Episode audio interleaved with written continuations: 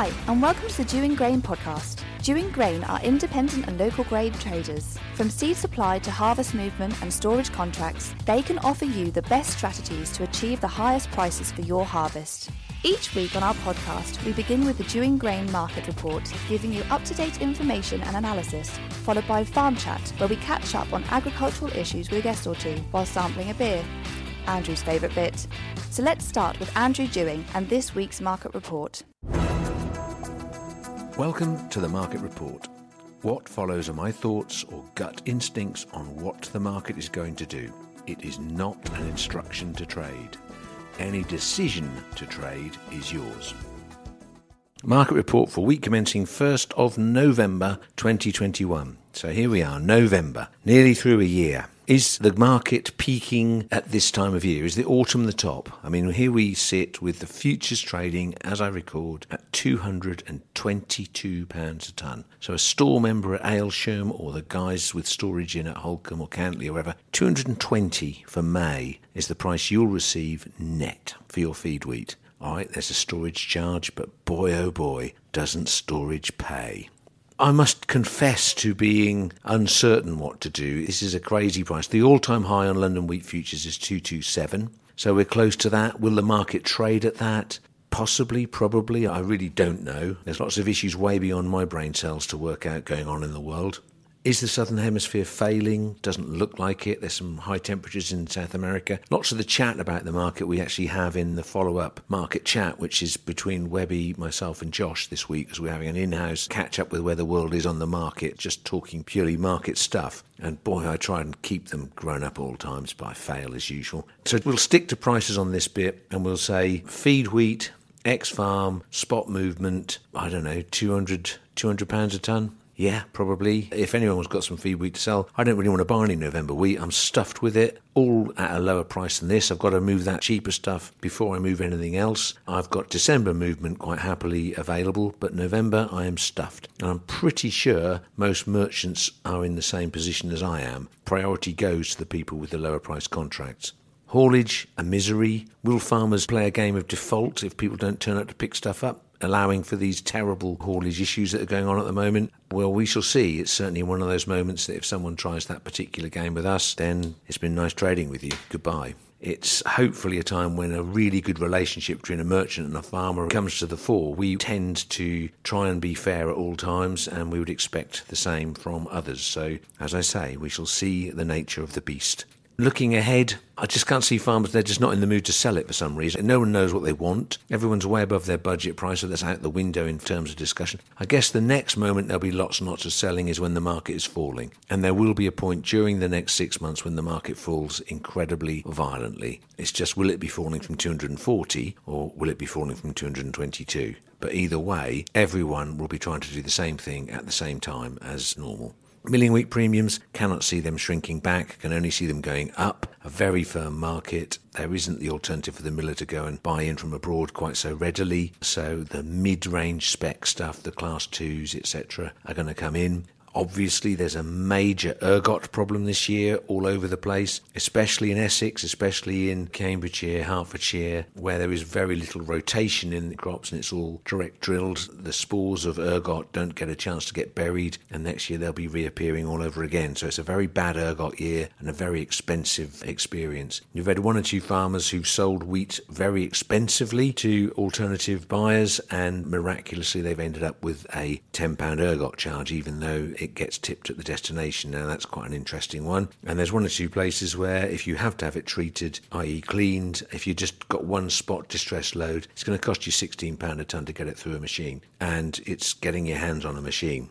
So I've somehow managed to make an incredibly positive story sound a bit negative there, haven't I? You know, feed wheat at 200 and something pounds a tonne, and here I am talking about a bit of a claim here and there. So moving on to feed barley, 190 X farm standing on your head. If you have any for sale, wave it around and everyone will be your friend. So it's in that region or more spot. And obviously, the market, I guess the goal for that one is 200 for some time, around about May, June time. If you can make 200 feed barley, that'll be a first.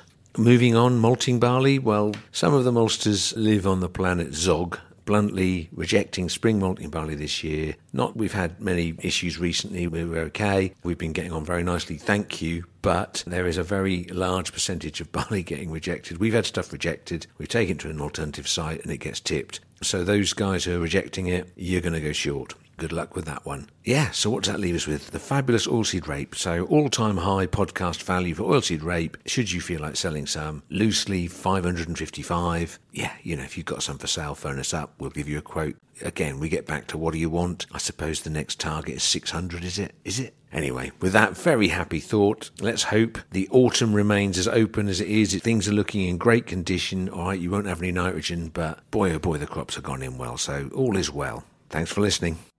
Thank you for listening. Please remember that any decision to trade on this opinion is yours.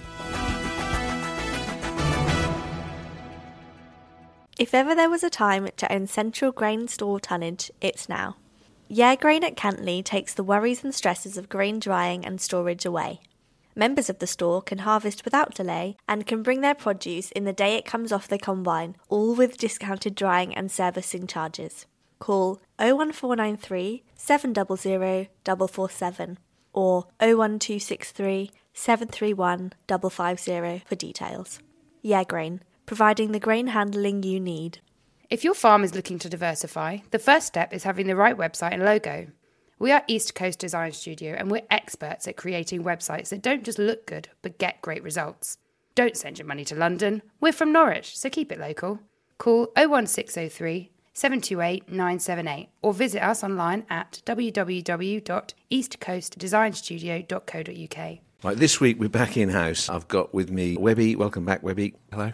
And Josh. Hello. We just tried to start recording and I hadn't pressed the button, so so uh, I'm in the wrong. The beer we're drinking is Patrick Allen supplied us with a couple of kegs of beer, and uh, we've got the Legacy Blonde Ale, which he kindly gave us, which we hadn't touched, been in the fridge ever since. So that's what we're cracking into from the very start of the podcast, which is a dangerous sign, possibly. That's a good thing. Always a good thing. Well, yeah, until you listen to what Lovely Chris, beer as Chris well. Key and I came up with, or we drank too much of that. So we're going to be very grown up from day one on this. So AHDB have come out with their balance sheet for the UK, and I've been away the last couple of days, so I've missed out. Was it announced Well, I've, today? I've just seen it in the market report this evening, so I'm not sure how old it is. So they came out in the very crudest sense a 14 million ton crop. Mm-hmm. It was a 14.7 million ton consumption. Mm-hmm. Leaving an exportable surplus around about 900,000, allowing for a comfortable carry-out stock. a comfortable one and a half million ton carry-out stock, which is actually quite tight in historic Yeah, it terms. is. Yeah. There's got to be, I mean, question marks over. So the carry in stock. Yeah, I can't one remember point what that four is, they put that down as, which that might be a bit punchy, I think that's a bit tight. And the imports around that time, there's a fair bit of wheat coming in, but lots of it didn't turn up as we reported. Is there going to be as much German or Canadian coming in with the harvest that they've had? Possibly not. So No, yeah, that, that- different ones to tell. yeah, and how much export has occurred so far? There's not that much gone on. Feels like it's been quite slim on the ground, but then you hear the odd vessel here and there, and Well, the speed of the figures coming out from the ministry is three months delayed. So, quite why that's the case, that's obviously got some form of embargo or control feature of the bigger hmm. shippers. One assumes, I don't know, because it's useful information. If we had 900,000 already gone, then we'd all be screaming hmm. and buying futures, like somebody is anyway. what's your view? So a 14 million ton crop is that too big, too small? I think that's too small. Are you a 14.3 man then? Well, I think that yields, we know that yields were down because the kilo weights were lower, but I don't think they were that much down. I think it's too small. Yeah, so what sort of level do you reckon? I Because think- pre harvest we were 15 million. Thirteen point nine nine. no, no. I think more like 13. 13. Hmm, 13 and a half. I think yields were poor. You can always tell when yields were good. Blimey. No, you can always tell when yields are good because every farmer will always tell you that they got X, you know, 12 tons, 10 tons, whatever it is. And nobody spoke to me about it this summer. Don't talk to Yeah, you no, about I, it. I accept that. It's just whether it shrank enough for it to go under 14. I think 14 is the bottom end of the range. I think we might have been in the eye of the storm as well. I think the poorer yields were in East Anglia rather than the rest of the country. I think possibly. Yeah, we had better yields out of Lightland. Yes, yeah. I mean, yeah, we've got accept- really full Nor- wheat Norfolk sheds. on the whole has got some really good land. We are full of wheat, are we not? We are. Kilo weights are poor though. So I went out to a farm the other day who's got, I don't know, circa a thousand odd tons, and only one sample is over 72. Well, I mean, the store's Aylsham's averaging 74, you know, after it's been Being dried dried. and cleaned up. Cantley is 73.8 or something. I mean, the, the stores are there. And um, whoever's picked up our warrants will probably be pleased here that we're uh, got free in our future stores, aren't we? Which Yeah. I think a lot of the country hasn't. From what we've seen with deliveries in certain areas, it really isn't the case. Ergot is a major issue this season. Sorry, just going back one step actually. On the ergot thing, if anyone's looking at getting a um, mobile seed dresser with a colour sorter to come and dress out ergot, they've got until April, end of April, Aye. for anyone to be able to dress it out. So if you've got an ergot problem, book up a mobile seed dresser with a colour sorter or send it to somewhere with a colour sorter because you're not going to get rid of it before then. What do you mean? So they can't. So if let's say if you had a wheat crop or you know wheat in Yeah. store that's got a massive ergot problem, Yeah. and you want to dress it out using a colour sorter, mobile colour sorter. So the earliest it's available, is that what you mean? Apparently, yeah. So you've got to now until Christmas, and then you've got January through till the middle of March when people are all on spring seed. And then after that, then they're going to be back on going through wheat stores, and people are already using them through wheat stores. I mean, you're going to end up going through sites like Cantley and paying the charge, aren't you? I mean, it's all about taking it to a consumer and being rejected and then having the on cost of haulage, if you can get haulage, and then, you know, distress load charge. It's not cheap, is it? Colour sorters aren't cheap. No. All right, so back to your question who owns the futures? It's a mystery. Yeah. We haven't yet heard, have we? It's been I uh, think it's it's, uh, four days. it's a bit days. of a shame, but it seems a very different tender. It's a one-sided tender where the seller has to bare his soul and show everyone his pants as well, and every, just about Oh, yeah. everything. You know, please would you bend over, sir, because you're a seller. You could be a thief. You have to do everything under the sun just to satisfy the look. We're really trying. I wouldn't I wouldn't say it's been that onerous. We pride ourselves in trying to get it right, but it hasn't been that onerous to tender. Different, slightly different. No, it's been it's, for some companies. It's been really onerous. Some of the issues with it are written on a blank piece of paper in London, and there's no practicality to it. You know, there's issues that they'll be ironed out over time, and we've certainly been working with the team as closely as we can. As everybody knows, it's in our interest for that contract to exist. It gives us the opportunity to remain independent, and it gives us a chance to have, you know, if you like, a strong contract behind us. But there's some practical issues that just, you know, not been thought through, which, as I say, we should be able to iron out and it should settle down again, I hope. Yeah, no, it's important. I mean, he said, I mean, we love the contract, obviously, we tender, and uh, but it's, I think, for the UK farmer, whether this always sinks in, but it's an important contract for a British farmer. Listen, if the UK London wheat contract disappeared, you would lose all transparency to the market. And this is for everything spring barley contracts, winter barley contracts, rye, oats, you name it. Every single contract has got a reference point. It's in the interest of Perfect people basis. who control consumption to kill the contract, you know, commercially, because they can say, oh, well, we're paying this for wheat. And how could you prove or disprove on the basis of what the French market's doing, which is completely Yep, not related? So, no, it's vital. And the dynamic of the contract, it's in a very tight pair of hands at the moment. I think a decision being made without a much wider consultation would be quite a political hot potato.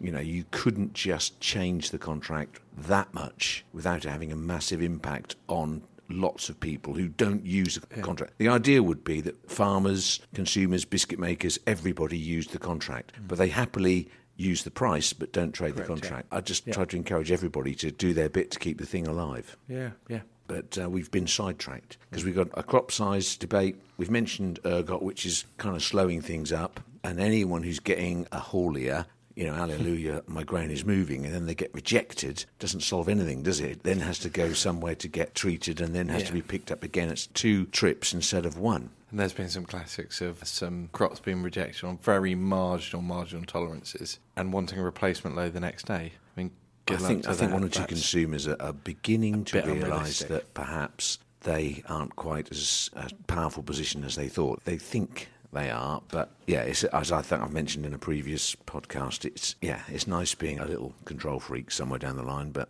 I think, yeah, also on the flip side, some have been actually really good, largely. Okay, apart from the one today that sent two loads for Monday, which is like impossible to find, and it has to be below 15, which is, again, difficult. But I think that there are quite a few that have actually understand that they know they have got to be on it with their did, we sorted that, didn't we? Did we? No, we've sorted it. We've sorted doing it. it We've sorted it. But going through the? Nov book, going, this I know is going to be dry.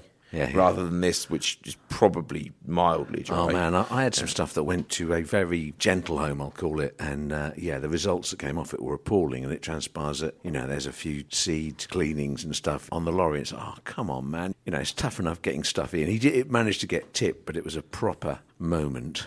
Yeah, we've had a few of those, and we've had a few rejections for being too wet, which is, I mean, everyone thinks, oh, it's an opportunity for the consumer to make money out of it. If every load is wet, it's a major problem. I think the consumers really want the wheat. They want the crop. I think they're running on a very, very thin, not margin, margin's the wrong word, but um, almost said just in time delivery at the moment. I 100% agree with that, actually. But on my other argument to that is I was talking to a friend who works for quite a big firm, especially locally, and they were saying the pressure on them on the slaughter side and the production side is horrendously high. So I get that the demand is high, but a lot of these supermarkets are buying in from elsewhere, with like Poland or wherever, so it might ease a bit of UK supply a little bit. I just had a sip of the beer. It's actually nice, isn't it? I really like it. Yeah, Cheers, great. Patrick. Very kind of you. Patrick Lovely Allen, that is. Yeah, no, good stuff. Did um, after uh, last week? So I mean, we've had it in the office, but just for the listeners, how did you feel after uh, a Chrissy Key episode? That was the heaviest session I've had for a number of years. I'm not saying you don't put the hours in, but what time did you get in on the Friday morning? Yeah.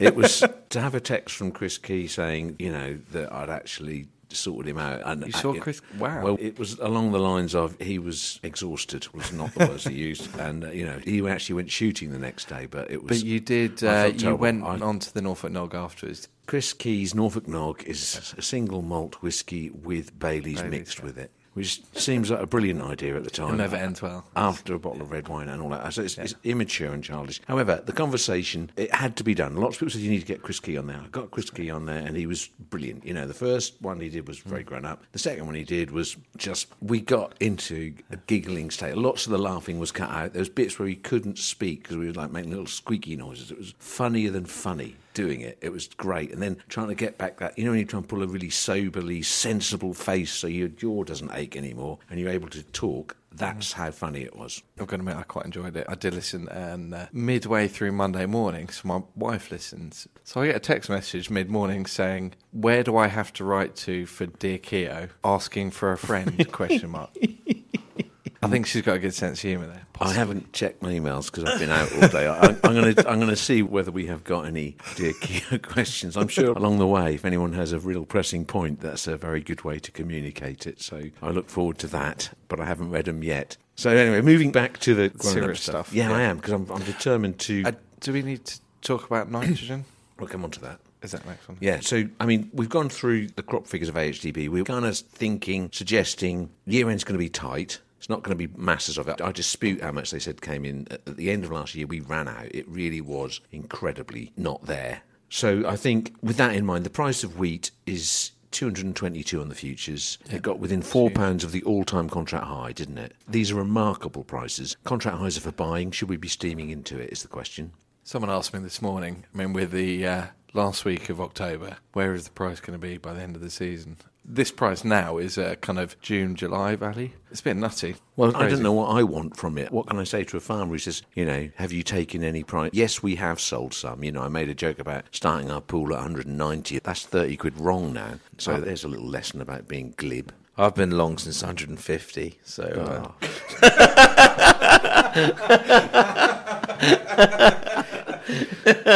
no, I haven't. But I look at your sta- I look at the statement for your account every day. Honestly, all week, if you watch the screen as much as we do, all week the market has wanted to go down and it's tried, and it really has given it a go. But then the last two days from the afternoon, there's been no offers on new crop. There's the offer to the bid on May is four or five quid apart, and France is still sort of not doing a lot. But in the US, they're nearly at eight cents. They're ten cents off eight cents. Yeah, Yeah, completely agree. The mornings have been kind of like red mornings, and you think, but as soon as two thirty hits, all of a sudden the states goes bang, and the market. Well, we kind of follow it. I mean, whether this is a US-led fun thing, kind of chasing it because of nitrogen issues. Well, I mean, you, you're telling me that it. Minneapolis' all-time high contract. There's no liquidity in it. I mean, that's the spring wheat crop that didn't exist, isn't it? It got droughted out. So with a marketplace that's got that in it, and it's a bit like us with the French, isn't it? They haven't got the spec. The French market's gone to 280 something. That's because I assume they're trying to sort their December contract stuff out as we speak, and that's going to get squeezed again.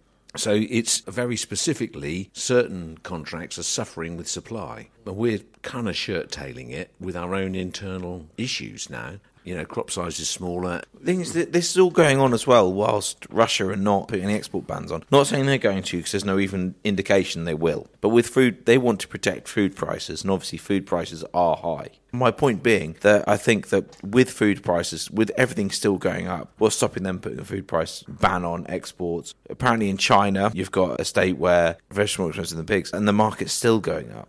The pork production in China went too far, didn't it? They had too much of it. That actually is a killer of consumption because they're going to obviously slaughter a whole lot of pigs. I think they came out of ASF too quickly and they decided that they wanted to. I think they culled 50% of the herd and was like, right, bang, we're going to get back up within two years, which was phenomenal. But Yeah, then had the a demand, massive demand cons- hasn't followed it. So now there's a point. What did they do last time when they slaughtered them? They just kind of push them in a hole and put soil over the top. So they'll do that again and get back. That's got to be bad news for consumption, hasn't it? That will reduce. So the deal they did with America to buy X number of American, you know, Yeah, yeah, product, corn they're not going to yeah. meet it, are they? They'll let them down on it. They're way behind. I mean, there's a few question marks, I think, over the Chinese crop, potentially. You never know. We never know, do we? Recent floods, yeah, and all that, but.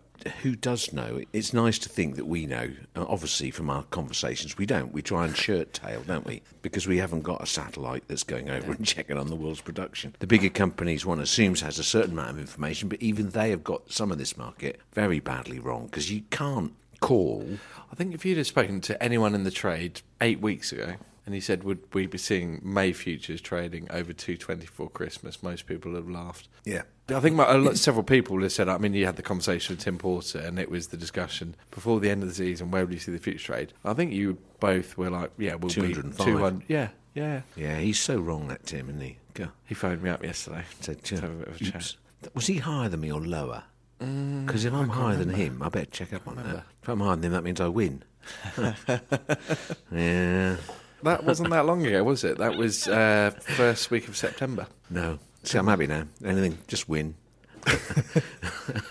so, you know, you confront them with a farmer phoning up saying, right, you know, should I sell it? Yeah, why not?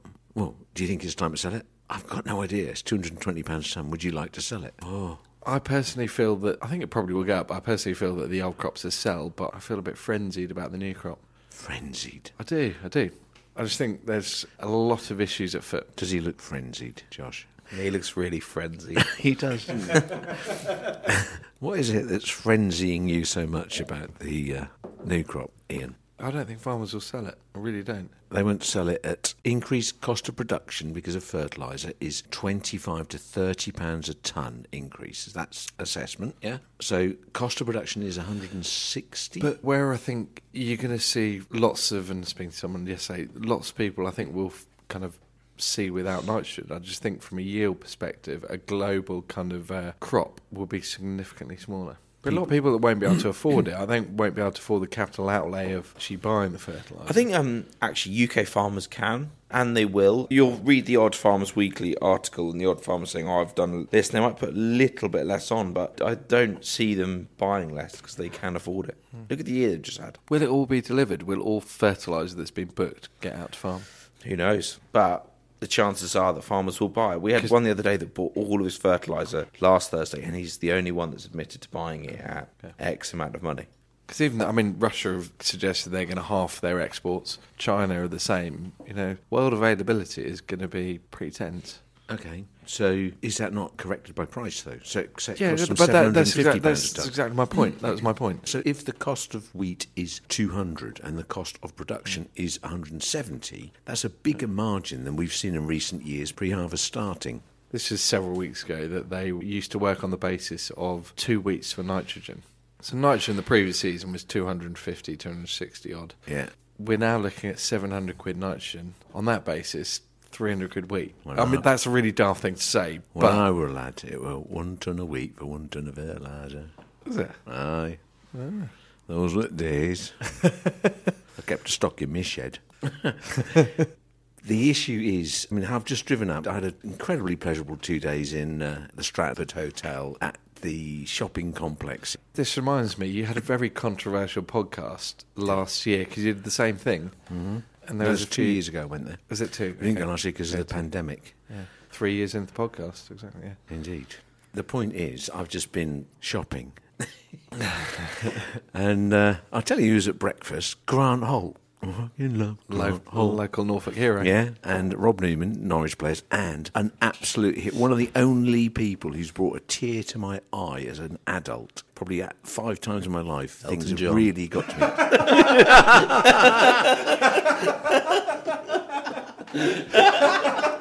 no, not Elton John. John. Oh, Josh, that's the funniest thing you've ever said. No, Stuart Pearce. Stuart Pearce when he took the penalty against Germany in 1996 and scored it. It was fantastic. There he was, and he's like Mr. Intense, totally focused sort of bloke. so was he a happy shopper then? Was he wandering around? No, he was in this hotel. The West Ham players were all in the hotel. They were all there. That's next to their stadium. So Ah, okay, yeah, went down there. And the thing is, what happened was we went down and we met up with Henry down there and his girlfriend. Cut a long story short, we sat and had a meal, and then we sat and had a couple of drinks, and then rather Chris Key like Tess, who doesn't get out much because she's got a miserable, grumpy husband who never takes her out, went for it a bit. So the next day was going to be the big shopping day, but she didn't feel very special. In fact, she felt particularly ill. So I said, oh, "Don't worry, I'll go round and I'll have a look." So what I did was, and I confess this on her because she doesn't listen to the podcast. I went for a walk. I walked round, you know, the West Ham Stadium. I walked round the slide. I walked all around Stratford. I sussed it out completely. Didn't buy a thing. Went back about sort of one o'clock. I said, You're right. And she went, "Oh, I'm going to have to go shopping in a minute."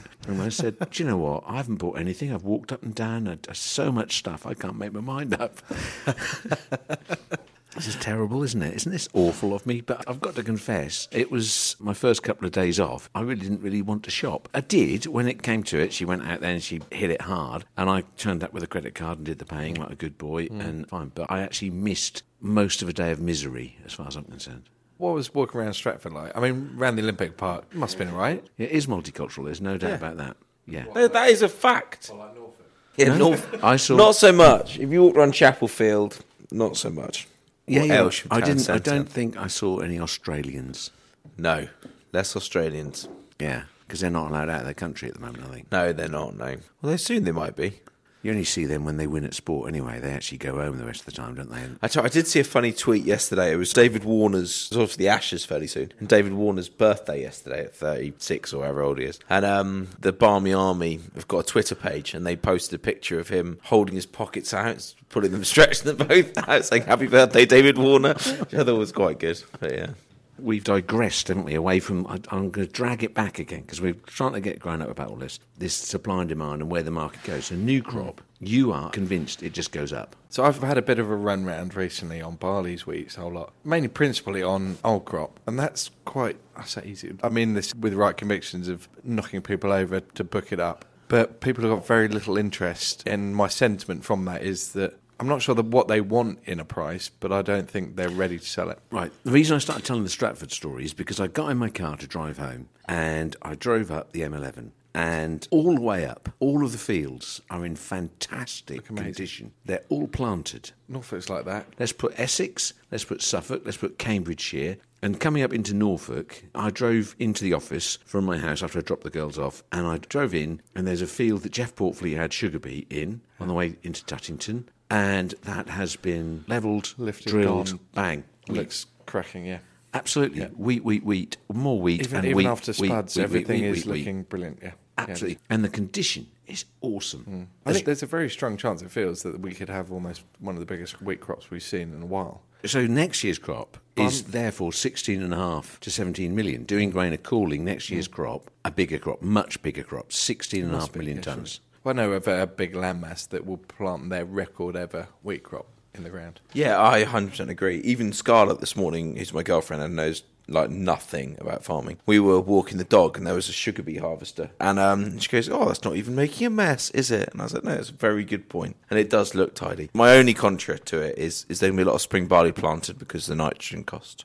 No, no, it doesn't feel like it. No, I think a lot. once they're, the they're land all- is used- yeah, they're farming this land on rather than looking at cost. I think they're planting on conditions. Conditions are awesome. They're mega. They are really. 20%, Like, 25% of the yield is sorted if you get it in the right conditions. Wheat going in perfect conditions is tick. I'm going to buy the nitrogen. That's going to be a good crop. no, my point being, so I think if you base it on the UK crop alone, wheat's to sell on new crop. But that wasn't my point. My point is not that I voiced it. Is the world thing, the world sentiment. the sentiment of the world is based upon consumption. right? Chinese pig production is going to reduce a lot. There's a lot less demand going in hmm. there. It's not all one-way traffic, and we are at an incredibly high price for starters. Best cure for high prices is high Yeah, prices. so, so here we sit. the- The issue for me is the weather. You know, we've got the COP26 conference starting, and China and Russia can't be asked to go, so yeah, don't really matter. Yeah, do what we like. You know, Germany produce much coal as they like. You know, we're going to open a new coal mine. No one's really taking it seriously. A few people are gluing themselves to the road. That would annoy me. I'm glad that happens in London, actually. That's really good. it happens down there. That's where it should happen. Glue yourself to the road in the M25. Excellent stuff. No one's going to glue themselves in Norfolk. There's not enough cars to notice, is there? Who's that sitting in the road? Yeah, I mean, I get what they're trying to get at, So but, do they, I. but they are making the normal person, the average person, which I consider myself to be relatively, Relatively um, average, just below average. I don't think anyone normal can go. Oh, I think they're doing a good job. They're not doing us any favors. They're not doing themselves any favors because they're not selling themselves to the public No. in any way. Nobody in Whitehall will care at all. On the local London TV thing, there was a, a guy live on, I don't know if it was on the main breakfast bit or not, but he was just being arrested, and the BBC reporter was shoving the mic and was saying, Oh, you know, you're just being arrested. How do you feel? You could see him think a bad thought, and he went, No, I'm not going to talk about it. And off he went. He's being arrested. It was his opportunity to make his point more than anything else, but he must have been really pissed off at me. anyway, there they were glued to the road. However, it's very clear the world's weather is screwed. Glasgow, where the conference is being held, has had floods. That's it. Yeah, and the Lake District and all up there. I was, I was talking to Angus Crowther. He's driving back down from a holiday in the lakes. They've abandoned it early because of the amount of water. That bad. Wow. Yeah, yeah. You know, this is really happening, and some of the world's weather, you know, the dynamic That- yeah, effect that of in supports my India. bullish sentiment, doesn't it? World weather is going to go wrong somewhere, and then lack of nitrogen. It's all. it isn't just perfect. it isn't just nitrogen. It isn't just lack of consumption of pigs in China, but it is about production. And you know, in this massively entitled world in which we live, it's that kind of oh, there's always going to be food. But- Well, similarly, the topic conversation we haven't spoken about is energy markets. I mean, crude oil, like $86 a barrel it got to at one point. Suggestions it goes towards $100. And power outages in China, you know, something we take for granted, having power to your property every day. It's nutty. Now, at what point do drying charges go up? At this point, at this point, when people No, really? no, no, totally, totally. How much has our gas gone up? Exactly. That's what I mean, yeah. me five pound a ton. And on the flip side to that, so let's say Aylsham's got what thirty thousand homes, and you've got a grain store that's using a fair chunk of that.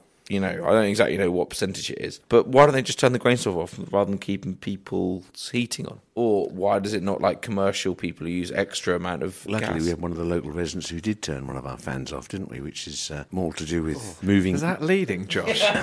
wow. Was Was that- found a saw there. Well done.